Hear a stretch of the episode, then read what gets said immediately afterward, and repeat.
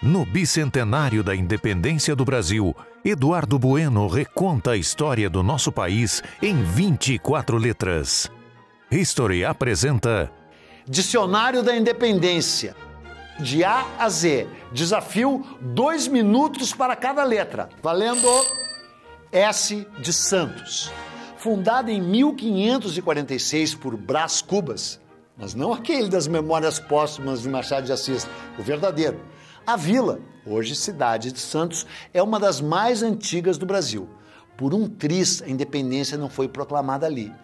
E aliás, faria todo sentido se tivesse sido, pois Santos é a terra natal dos irmãos Andrade e Silva, dentre os quais o mais destacado, claro, foi José Bonifácio, o chamado patriarca da independência. Dom Pedro estava em São Paulo para serenar os ânimos de uma facção rebelde. Decidiu visitar Santos não só por causa da família Andrada, mas também para vistoriar suas fortalezas, pois havia o temor vivo de que frotas portuguesas tentassem uma invasão por mar depois que o Brasil se separasse, o que já era virtualmente inevitável. O príncipe regente, então, desceu a Serra do Mar a cavalo no dia 5 de setembro e chegou no Porto Geral de Cubatão no início da tarde. Dali, pegou um barco para Santos, onde desembarcou por volta das 16 horas. Sua chegada foi digna de um político em época de eleição.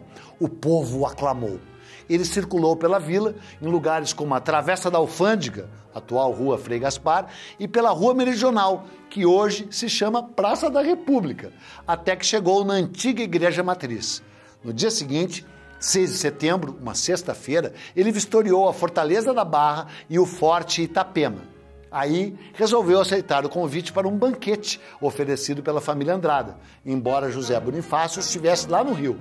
Alguns pesquisadores acham que foi a comida servida na ocasião, ou o excesso dela, a responsável pela diarreia, que ao longo da manhã seguinte e da tarde daquele sábado, 7 de setembro de 1822, tanto afetou o combalido estômago do príncipe.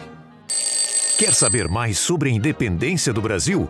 Siga o podcast do History e não perca os outros episódios de Dicionário da Independência com Eduardo Bueno.